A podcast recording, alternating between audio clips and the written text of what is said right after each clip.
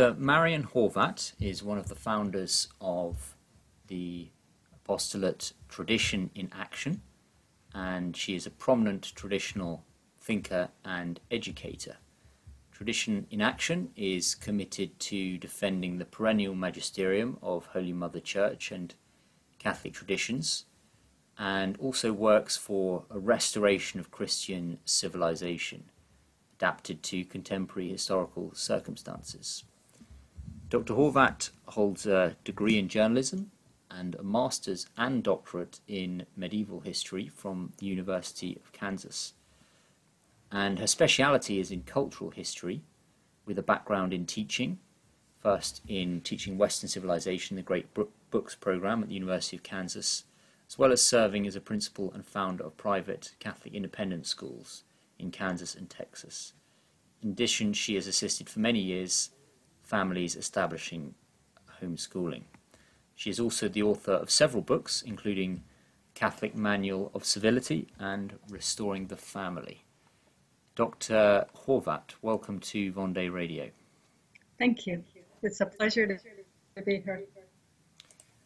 Well, I think that um, Tradition in Action is one of the uh, great resources and archives of, of material that are available to uh, counter revolutionary traditional Catholics online today. I've found that it's a, a great source of very interesting and I would say unique articles, many of which have been penned by yourself in the, the counter revolutionary tradition, following the, the thought of Dr. Plinio Correa de Oliveira and where you have written particularly lucidly, I have found, is, as I mentioned before, cultural history and the, the deep tendencies that animate human culture, um, spirituality as it is expressed in tendencies, in customs, and in ambiances. And so,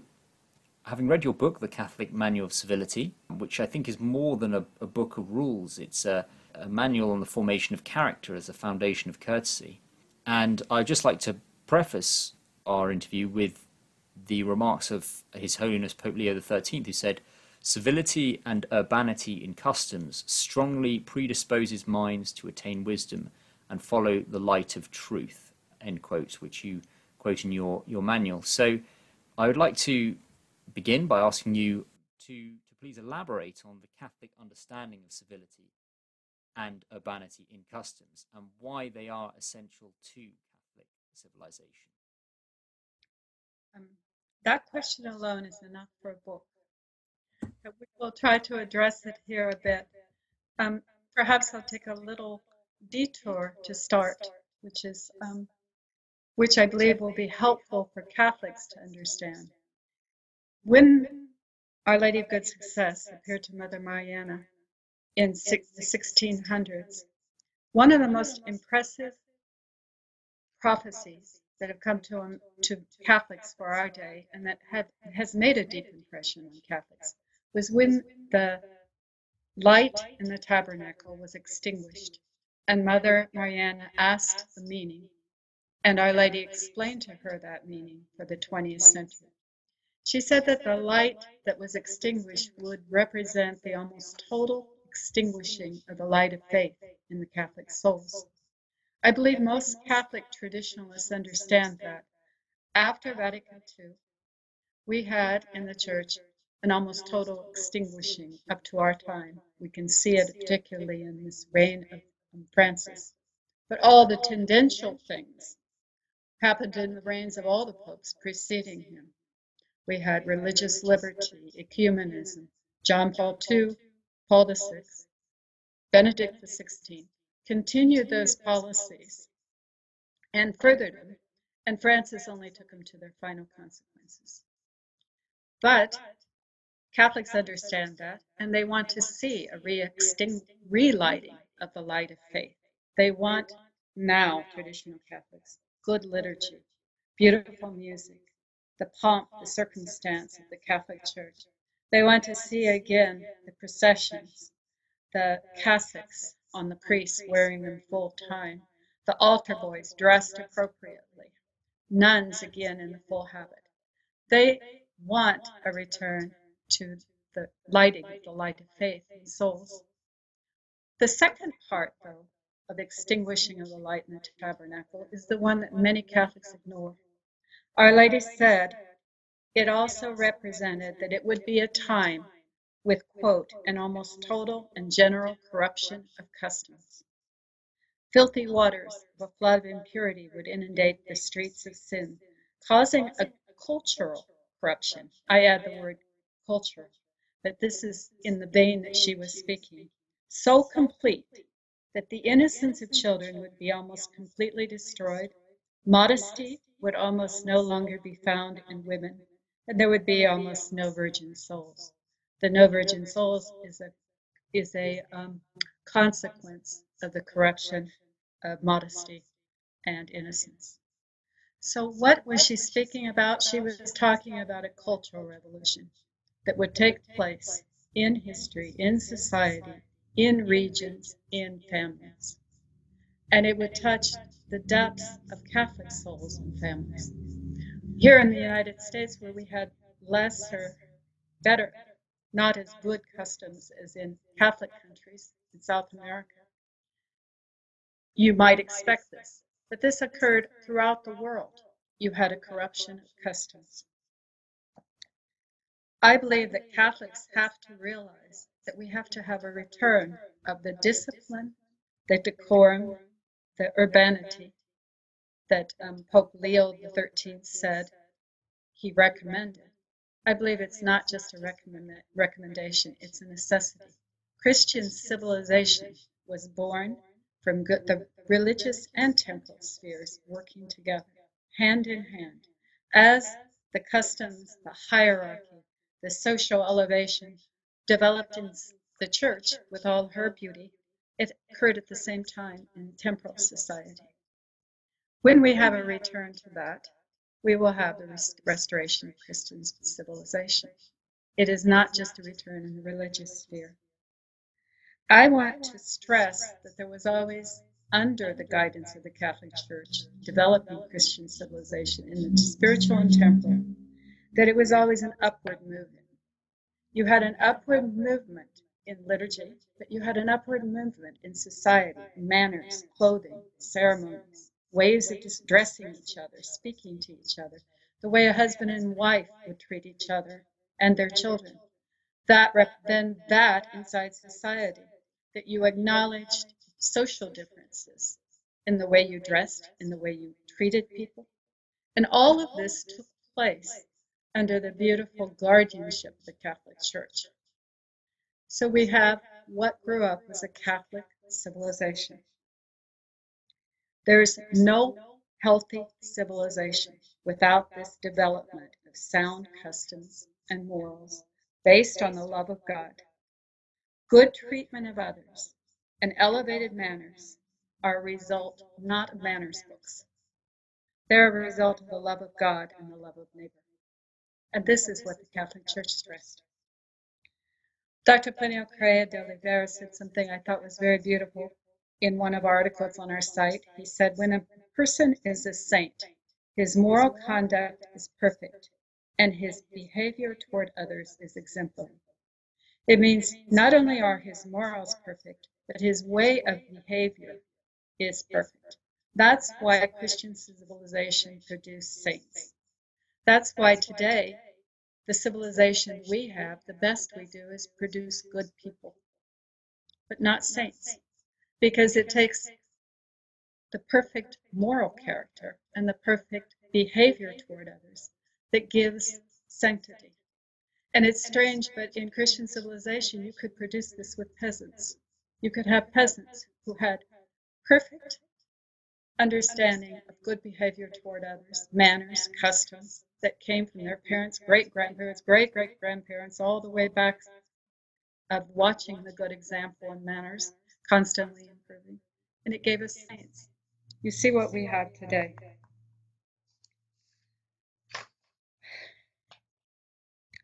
I'm going to discuss now just a little bit about how what is urbanity? You asked those words. Would you like to, to know, or would you like to add something at this point? Well, uh, you've made some very profound points we think are, are so important.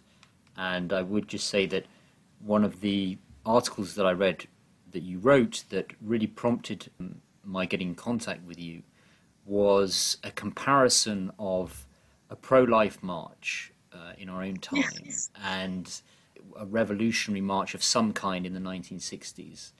And you pointed out that the the hippies, the the revolutionaries in the, the 60s, some of them were actually more modestly dressed or, or more uh, elegantly dressed, uh, more becoming than than some of the pro-life marches. And this this really, I think, touches on something that's so important. There are there are Catholics today who, who consider themselves orthodox and, and think that, well, I pro-life, I'm against contraception. I think that theology of the body. I mean, I don't something hear what you're saying. but they think that they are completely orthodox in this way, and they, they don't understand the fundamental incoherence of the pro life movement in not addressing chastity and modesty and contraception. It generates, uh, it fails to address the abortive mentality which is generated by customs, ambiances, uh, culture. And I think that until the, the whole is addressed, the, the Catholic whole, you know, the universal, then there unfortunately abortion will, will continue. It's been to me the failure of the Catholic pro life movement. There's two failures. One is on the doctrinal level. They have joined in ecumenism, allowing Protestant pro life leaders to lead marches, to join in prayer with them, which a Catholic can watch them pray and they can invite them to pray with them. They should never join in prayer with a sect that is not Catholic, that is um, heretical or schismatic. Um, that's one aspect. The second is exactly what you addressed and what I addressed in my in my um, article. There's an absolute necessity to be coherent in what you speak and say. You cannot um, dress and act worse than the hippies of the 60s, sitting on the floor, shorts, terrible shorts, in modest tank tops, um, men in their shorts, t-shirts, tennis shoes, and um, big boys. No one practicing a discipline that is demanded by Catholic courtesy and, and rules. No one practicing the modesty that is demanded. And I don't mean by modesty wearing pants that cover your legs. It's it's you're already entering the realm of immodesty when you when you um, show your legs in that way for women. It's a modesty that is the Catholic modesty. And if we had a whole group of men leading the pro-life movement, dressed appropriately, acting appropriately, with a great politesse, with a great vigilance, with a great militancy, a Catholic militancy, I believe the movement would be successful. We would have more victories. Instead, we had lack of coherency. And what I say right now is something that would make people more furious than calling him a heretic or praying with heretics. Because what people don't want is a challenge to their customs. Because a challenge to the customs demands a whole new way of being and acting. You have to put off the t shirt, the tennis shoes, and the baseball hat. Dress appropriately, which then demands a way of sitting, which then demands a way of carrying yourself, of bearing, constant bearing. You can't just flop down. You have to sit, and you should sit with a proper bearing that reflects a Catholic sense of your own dignity and the presence of God, being in the presence of God.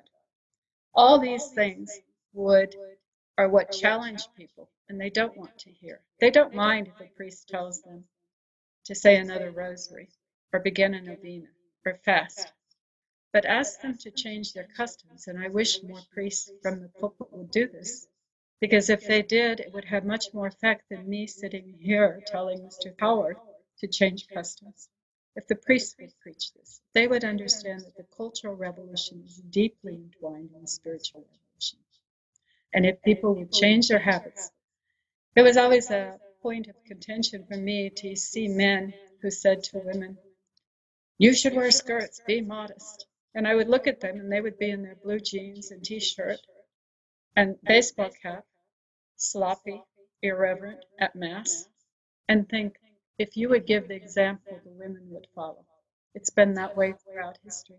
Any order that is founded, the women watch the beauty of, Saint Benedict, of Saint Dominic, of any order, and you find the women following.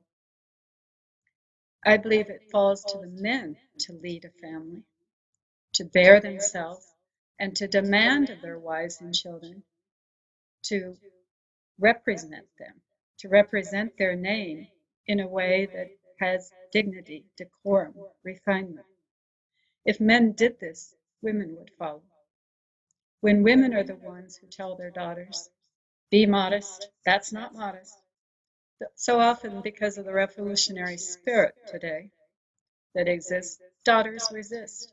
They take on an angry face. They become, but if a father steps up and gives that command, it's amazing how a daughter responds in a different way because there's a kind of innate understanding that the authority should come through the man. And when the woman is given the job of the man to be the moral compass for a family, instead of the man taking that job and being the moral compass. Something happened here in the United States. I'm not certain if it happened in England that way, but it became kind of a law that the man makes the money and provides the house and takes care of the car and maybe rototillers the garden. But the woman makes all the moral decisions for the family and all the guidelines for what we do in religion and social, the whole social sphere. And that is a grand mistake that began to be made, I'm afraid, in your country with the social etiquette books that instead of being written by men, were taken over by women.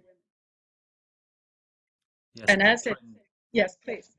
Sorry, just, that, that is a trend that Leo XIII identifies at the end of the 19th century that religion was becoming the the realm of the domestic sphere uh, purely and the domain of, of the woman of the household rather than the man being led by the man and being a public religion. And that, in a way, is the story of the 19th century is a civilization being held together by the piety of, of mainly of women. Because in the 18th century, uh, many men, especially amongst the elites, had, ab- had uh, rejected God. Um, and so, with men rejecting Christ above them, women in the 20th century came to reject man above them. Um, I believe this happened more in the Protestant countries than in the Catholic countries. You will see in the 19th, even into the early 20th century, the mid 20th century, in many Catholic countries, the man remained um, head of the family. But what Pope Leo XIII pointed out well in the religious sphere, Dr. Plinio pointed out something to me that opened up a wider horizon, a broader spectrum, and that is that he who controls the social sphere controls the family. Mm-hmm. And in England, it became a rather matriarchal society in that the women became not the control of the many things of the men remained manly, but they took over the social relationships. What we're going to do today, what party we're going to, where we're, what we're doing, and how we do it with their etiquette books. And the mm-hmm. etiquette books that came from England were copied here in the United States with our Emily Post and Amy Vanderbilt. And they were an empty set of rules. They were empty because they no longer relied on the love of God and the practice of virtue as the basis of courtesy, of manners. And so it became a veneer, a shell. And it was very easy for the 60s, the revolution, the cultural revolution of the hippies, to crack that veneer because it was empty. There was not, it's like the Anglican religion. It's an empty shell because there's not real virtue that's behind it.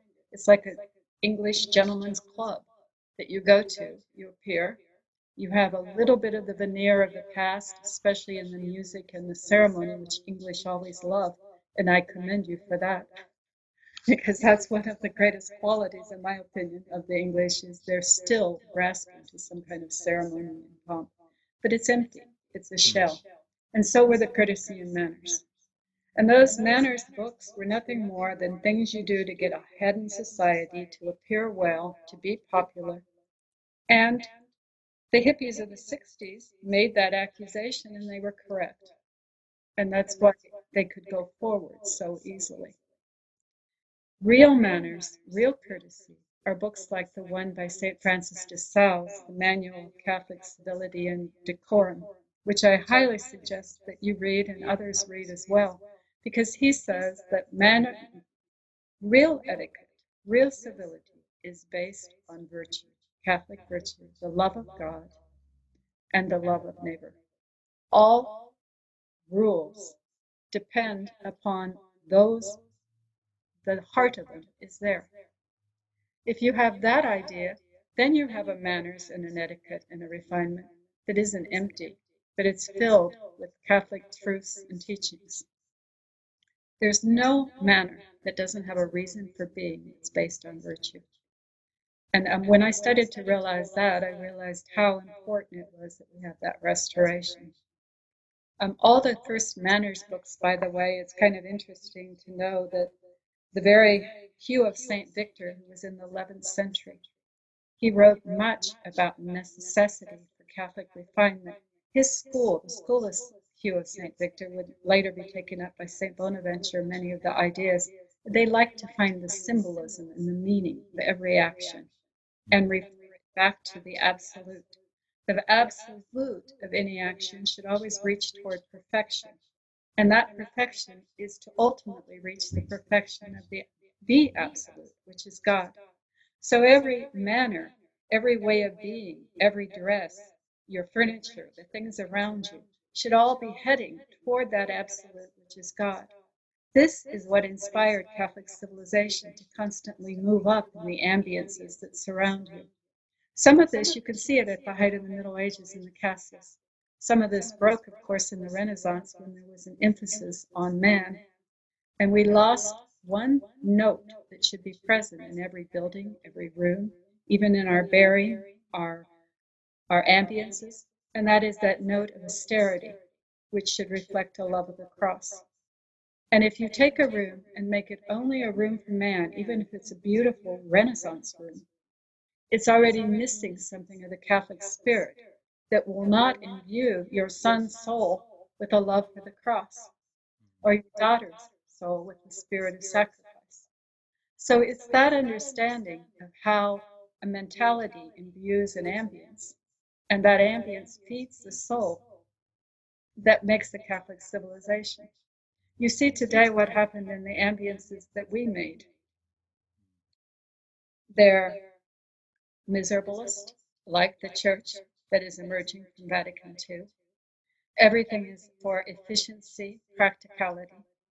No more sense of sacrifice in the setting of the table, so that the daughters and the sons as well, but particularly the ladies, learn that there's an effort involved that is for God and for it creates a um, amiability in, in the family home and in every meal from the first to the last but especially in banquets and with others that it takes an effort all that is done we've used paper napkins paper plates um, casual ways of being all of that lost it's very interesting, though, to see what is lost. Again, we miss it in the church, but we and when we ask the priest to wear a cassock all the time, we're asking him for an effort. When we ask for the church to be beautiful, it means we have to clean the church and keep it that way, and that it's a lot more effort than a mere table. I remember a very revolutionary old woman, an aunt of mine, who, when I returned to tradition, I said, But don't you miss the beautiful church? And she said with a horrible sneer in her voice, You didn't have to clean that altar like I did. And she hated the altar, the beautiful baroque altars that we admire so much today, because she resented cleaning. You see in that the spirit of the revolution, practicality for the glory of God, we should be willing to do anything, including dress decently in the daytime, to wear hosiery instead of the bare feet that no one thought about for women or men to show your feet. It's unseemly, St. John um, Baptiste de la Salle said, to show your bare legs. He was talking about men, but he wouldn't have even have imagined it for women. Strangely, until the 60s, in every good home, I went to a public high school in the 60s. And one of the rules was you had to wear a skirt and hosiery. You couldn't have bare feet. Today, you have these kind of tendential things that have happened that have lowered our standards and our sense of modesty and our sense of decorum. And we've lost that sense of pleasing our neighbor and the love of God, that we're always in his presence. And we've lost an innate sense of modesty because we keep showing more and more of our body. Men and women. At one time, no man, my father, would have never worn a pair of shorts. And I remember once my mother saw all her friends' husbands starting to wear shorts. And my father, who my brother calls the last peasant of America, he was from Croatia, and he never adapted adopted the American mentality. He was absolutely shocked that my mother could even suggest such a thing that he wear shorts because I never saw his legs, much less the rest of the world. There was a sense of modesty and decorum in that, even as the last peasant, he was certainly not a noble, but in the sense that you don't do these things. That was lost, and strangely, it's really started in the 60s. So you can see how far we went in a short period of time. Yes, it's a falsehood that abounds today is that there are spheres of human activity that can be neutral, uh, politically, religiously, theologically, but it, the, the reality is that the way that I hold my cutlery, the clothes that I wear, my bearing, my, my deportment are political and are theological.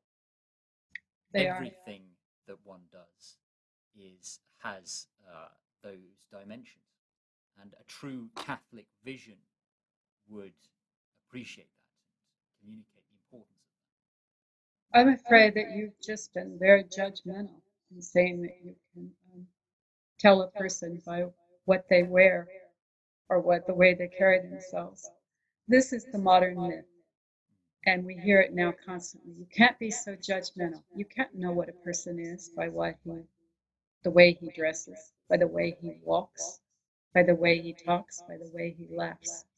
But scriptures tells us otherwise. One of my, when I came upon this in Ecclesiasticus, and it was in a commentary of Cornelius a Lapide, who we have it on our site. He elucidates on this, these lines from Ecclesiasticus, and he tells us this is true, and it is that we can discern a man's soul by his appearance.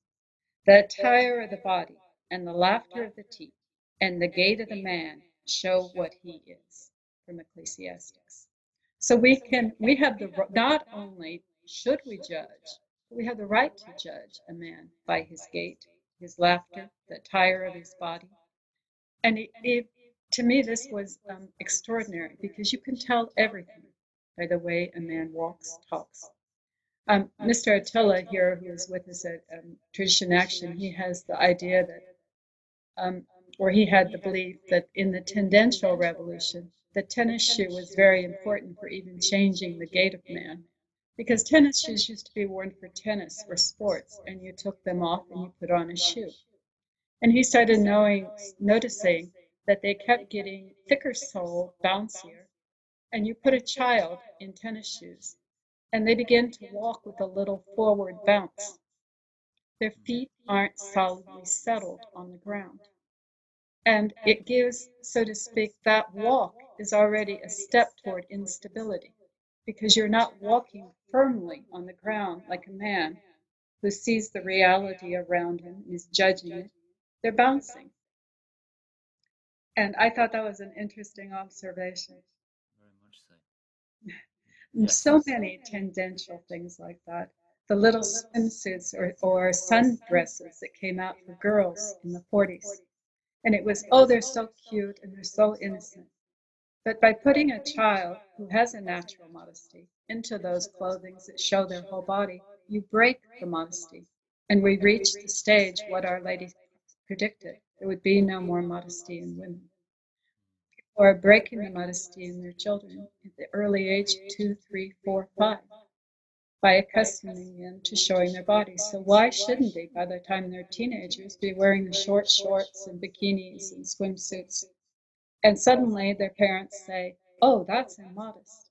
There's an there's a lack of congruity there.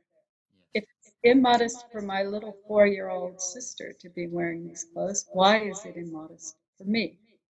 Um, if they don't say it consciously, you think it unconsciously. If there is continuity, congruity, logic, coherence in a parent's attitude toward raising their child from the very beginning, the child begins to adopt that coherence, that understanding. And also, their natural modesty is never broken. It's much harder to be immodest if you still have preserved your innocence, your natural modesty. Those are things that a serious parent should reflect upon instead of following the trends. I believe that once again, if men would take up their roles, there would be a much better because women tend by our we tend by our nature to follow trends, and as long as we're the governors of what the family wears, does, and how they act, we tend the whole family tends to follow trends. If a man gets a grasp of a principle and begins to understand it, it's a grace that God gives men because of their nature he can carry it through to its final consequences and begin to act coherently in a family and make those demands. And a wife begins to respect her husband instead of just love him. And I believe that love without respect isn't real love. Just like love without admiration is not real love. You can admire and respect a person and grow to love them. But if you love a person and you don't admire and respect them, you very soon can end in divorce. And I believe that's what's happened today in so many marriages. But back to the um, scriptures, I just will give a few more quotes so that people aren't saying I'm pulling these things out of my hat. Because we are asked by scriptures to be judgmental and to understand the way we bear ourselves, what we wear is important. St. Bede says, The movement of the body demonstrates the habit of the mind. I'm going to saints now, out of scriptures and into saints, although I could give you many more from scriptures as well, because I started collecting these things. But I thought that was very beautiful. The movement of the body demonstrates the habit of the mind. You look at today's movements, everybody is in constant motion. Their faces show their, um, their grimaces, um, ridiculous facial expressions. You see the way they're nervous, anxiety. No one can sit or stand straight for even the time span of a mass to sit with the proper deportment without leaning back onto the pew, without um, resting the derriere on the back um, of the second of the pew. And that's disgusting for children, but it's even more disgusting when you see men do that. Because a man should be upright. He should be like a sword, like the arrow for the family, straight, um, direct, um, disciplined. Um, so you see that the habit of the mind, of the modern mind, is in undisciplined, casual, vulgar. And it reflects in the movement of the body. There was in Catholic civilization always a tendency toward more beautiful, more elegant, more refined, more distinguished gestures, ways of being and acting. Was that artificial and fake? No. It was a movement that was motivated by love of God, recognition of your own dignity, the dignity and respect you owe yourself and also to your neighbor. Today, we have no more sense of our own dignity, no more sense of respect or honor that we owe to our neighbor. And we have the postures, the positions, the clothing that we take and wear, which tend toward two things egalitarianism, everyone can do the same, and vulgarity, because the egalitarianism always leads to vulgarity, just like the social hierarchy always leads to refinement. You take the common denominator and make that your ideal. You have the doctors, lawyers, and judges who suddenly take off the clothes that represent them in society and put on the tennis shoes and blue jeans and shorts like everyone else. When you have a social hierarchy and the highest element is the role model for society, the prototype, then you have all classes moving towards something higher, more elevated. It was the necessity of the revolution to break the classes, to break the first of all the monarchy, because it was the highest model. The second was the nobility, because they became models not only of, um, of distinction, but of the practice of virtue. How many saints came from the nobles' ranks? How many of those nobles, if you read any saint book, you'll find that very many did. They were striving for moral excellence, just like they were striving for excellence in every sphere of their life, to make their home more excellent, to make the music more excellent. And all of that filtered down into society and raised every level of the social classes in the spirit of admiration, not in the spirit of social conflict or um, hatred, class hatred. At the same time, the noble could admire the small. They enjoyed, they admired what they saw in the little people, so to speak, in the peasant and the workers. And there was a constant interplay between the two classes. This is Catholic civilization, that has admiration at its base, not class hatred. Another, St. Bernard, the spirit shows itself in the movement of the body. The carriage of the body is a signal of the soul. If you think about that, here's our great St. Bernard who shaped the whole 12, 1200s. He was, he was, no one did anything without St. Bernard, um, the 12th century rather. When Hildegard von Bingen came under, came under suspicion of heresy, the Pope sent St. Bernard to investigate St. Hildegard. He spent a little time with St. Hildegard. He came back and he said, She's Orthodox, she's very good. And that was enough. This was the authority of the St. Bernard. He said, The spirit shows itself in the movement of the body. The carriage of the body is the signal of the soul. This is the inspiration for Catholics to try to return to a good deportment that demands an enormous discipline much more discipline than to go spend the night before the Blessed Sacrament in adoration, sitting cross legged and leaning on the chairs, or even sleeping, because they, as they do at the Franciscan University, because it's more important to be in front of the Blessed Sacrament. It doesn't matter how you're dressed or look. It does matter how you're dressed or look. If you appeared before a king in the 12th century dressed and looking and acting like that, you would have no audience. You would have you would be despised and thrown out before the, by the guards before you reached there. We are before the King of Kings, and that should demand the greatest discipline, respect, dignity. And if you can't maintain it, it's time to end the appointment, to leave, because you still are in the presence of the King. It's, those are things that were lost.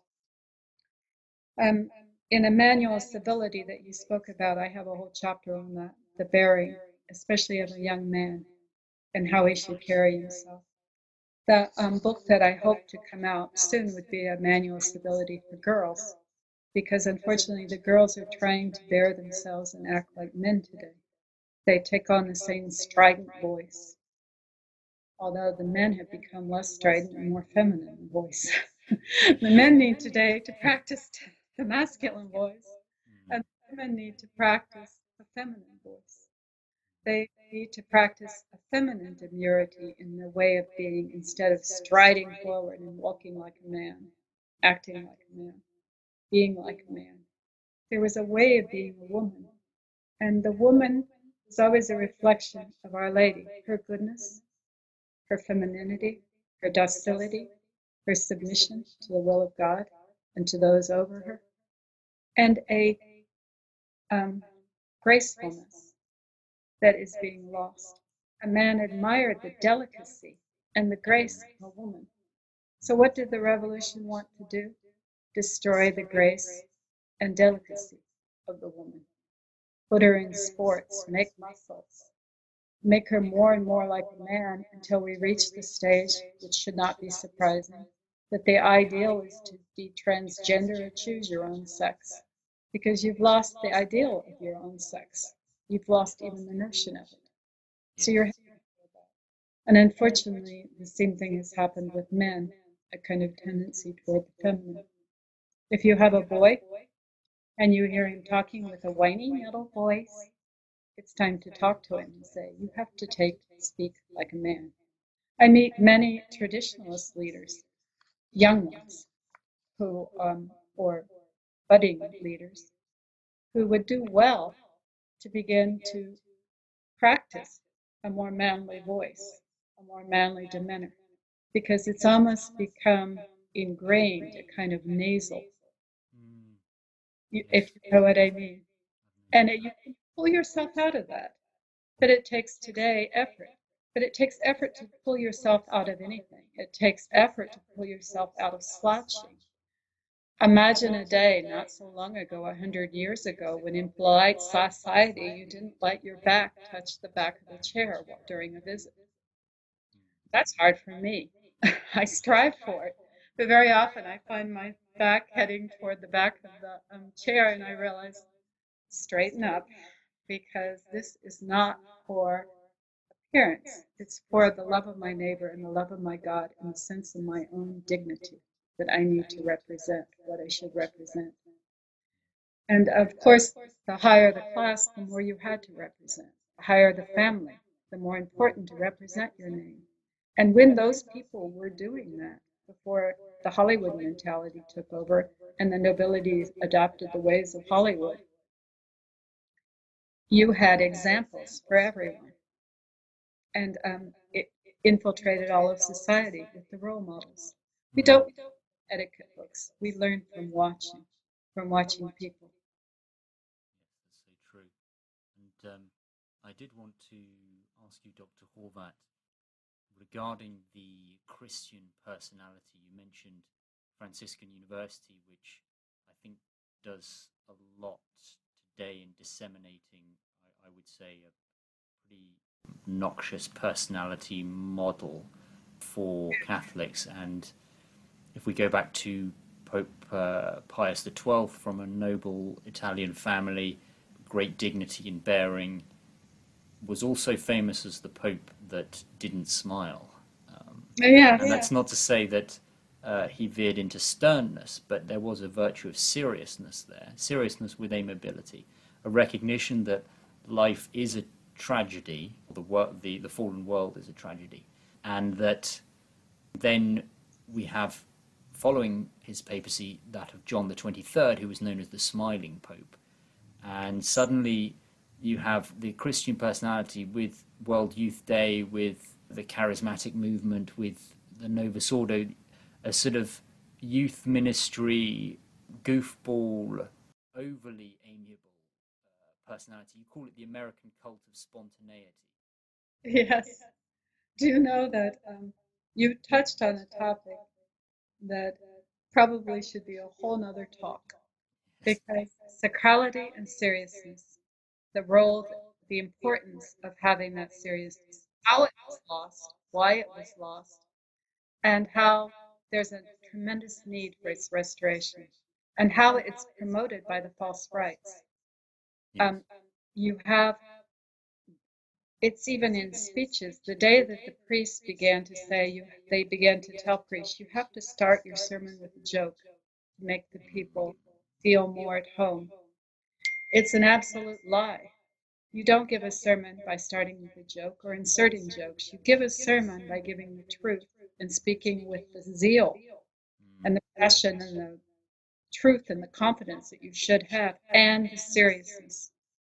When I started teaching at KU, Dr. Plinio told my brother to tell me, please remind her that most young people think that they will attract other young people by telling jokes and being funny. And I have I had that tendency to think, oh, they will like me so much more if I show how my tremendous sense of humor and how witty I am. And um, he said, it's not true. Today, people are searching for seriousness. They're looking for seriousness. And where they find it, because the whole world around them is so banal, so silly, so ridiculous, that when they see seriousness, it touches the soul. And it touches that part of the soul of the sacral. The, all of the Middle Ages kind of vibrated with the spirit of sacrality. What makes up the spirit of sacrality?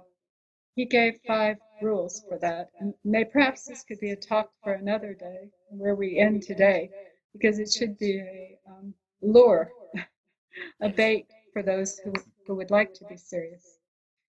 Sacrality, one of the first characteristics of it, and this is not just in the religious sphere, but the temporal sphere. It's true in the religious sphere, but it's also true in the temporal sphere. And when the temporal and religious are combined, as they were in the Middle Ages, walking hand in hand, you had these five qualities appear in all in all of society. I mean, in both spheres. One of the first um, one of the first notes of sacrality is seriousness. And you can see what they did when they took the seriousness out of the church, how nobody wanted to be in the church anymore. It was, it was, it's like going to a club, going to a, going to school, going to a meeting. It's no longer had that vibe, that spirit of seriousness. You walk into a church from the Middle Ages and sit at the mat, or sit at a mass, even in ours, in the beautiful church today one of the first things that touches the soul is the seriousness. And it's a welcome change from the ridiculous handshaking, peace giving, dancing and singing presentations that are made or performances that are made in the Novus Ordo Church. And many young people can be convinced that the, um, we have several young ladies here at the house, and one of them told me after my first Latin Mass, I knew it was right. And they didn't do any performance. All they did was have a liturgy imbued with, with that seriousness. The same thing is necessary in, in temporal society, a spirit of seriousness. I'll go quickly through the second. The second is stability, is part of sacrality. And once again, you had that in homes with furnitures that endured for centuries, with ways and customs that had lasted from generation to generation even as we said, the shoes that gave stability instead of bouncing around or those flip flops that sandals that men and women have both um, taken up for comfort and style instead of for the stability. It's incredible. You look at the shoes that St. Teresa of Lisieux wore, they were lace ups. And they would take maybe three or four minutes to put on. But once you had them on, you couldn't slip in and out of them under the table hmm. They were on you all day until you took them off, made the effort to take them off. But it forced you into a certain stability that was even represented in the dress. The coherence. There should be a coherence in the things that have sacrality. And today we have a complete lack of coherence in the things around us, the way we act, the way we speak, and the ambiences. So it's hard to be a coherent person without that coherence in the things around you. Um, you could see a um, coherence is even a distortion of shape, the modern art. There's no coherence in an art that doesn't have meaning. Then the modern cups, the modern plates, the modern everything takes on something that lacks a coherence that before existed and gave developed the coherence inside a person. The last, the last, the fourth is contrary, contrariative which is the things that move you toward either the good and the true, the bad, um, I'm sorry, the good and the evil, truth and error, and um, what is the third one? Um, truth, error, good, beautiful, pulchrum, verum, and let's skip beauty in the horrendous. Yes, ugly the beautiful and the ugly. And when you have those sharp differences that make people able to understand, you love the good better, you love the beauty better. Today, there's been a mix. Even in children's toys, you can see the dolls became ugly starting around the 70s, um, became ugly or they became sensuous. And both bad tendentially for a child. But then they destroyed a whole notion of what is beautiful and what is ugly. So that today you have young people who have no sense of the beautiful. You need that sense of contrariety to have sacrality. And they've done the same with truth and error. So all of those, that sense of contrariety should be expressed in what you wear, how you act, and the things around you for a sacred society, just like for a sacred church. And finally, the last one was that one I spoke of before austerity or Holocaust. There should be a spirit of Holocaust in something that's sacred, so that a person can be sacred, can have a sacral bearing, department, deportment, way of being, because they carry in them also a sense of that sacrifice and Holocaust of self, instead of just a constant self-indulgent egoism. So you, I believe that every saint has a sacrality in bearing, which is what attracted them. And finally, you come to that because they were modeling themselves after the one who had the supreme sacrality, our Lord Jesus Christ, who, if he walked into a room, he would attract the good. Even sometimes the bad would be attracted beyond themselves, even if they hated him. They couldn't his, his goodness was so immense, it carried an attraction. That is a sacrality that the mid, medieval man and woman strove for because their model was our Lord Jesus Christ and Our Lady. But that's probably a good place to end. You could see, that's a topic in itself. Yes, and I would be honored to to discuss with you, to hear from you again for a for future broadcast uh, on that uh, that fascinating topic. Um, Dr. Horvat, I, if there is time, I would like to just ask you uh, one final question, which is related to our own time and the the tendencies we see at the moment. We we live uh, in the midst of the fourth revolution, the postmodern, uh, anarchic, tribal revolution. Yes. And So I wanted to ask, what tribal tendencies you, have you noticed in contemporary customs? And also, what effect is the mass wearing of masks having on the sociability of Western people, the obscuring of the Imago Dei, man's noblest uh, feature? Absolutely. I think you, you, as you asked the questions, you gave the answers to that one. The tribalism, of course, leads to the loss of the good individualism of man. It returns to that tribal mentality that ultimately the tribes were run by the witch doctors who were in it. And today you see more and more people centering themselves around a guru in a tribal mentality, unwilling to think or act for themselves. This is the new, what they're in, they've been indoctrinating children in for the last 50 years in the schools, group thinking instead of individual thought. Group act, so that you're unable to act outside of the group. It was what Rousseau predicted for the future that man, the only man who would not fit in, man would be so conditioned to fit in that they would not be able to stand out and be distinct. And that's how society would be controlled. Wasn't this exactly the, the, the necessary preparation, which again shows how the revolution is planned. And the preparation was made in the teaching of the last 50 years, in public as well as Catholic schools, to prepare for a tribe mentality so you can accept a mask rule. The, um, when it comes time, you have to wear the mask. There's no thinking outside the circle. There's no asking for reason. You put on your mask and you further annihilate your individuality the personality that God meant and gave you a distinct personality, that you are called to reflect some aspect of Him, each one of us in an individual way. What would the devil like to do is wipe that out. Efface from us the image of God and that reflection that we are supposed to make of Him. The um, mask rule, these all these new rules are kind of like a final step that's been taking place, we could say, for the last several hundred years in man, where we are much less individuals, personalities, the people. There used to be whole families you could read that reflected a certain way of being. Regions. Regionalism is one aspect of that.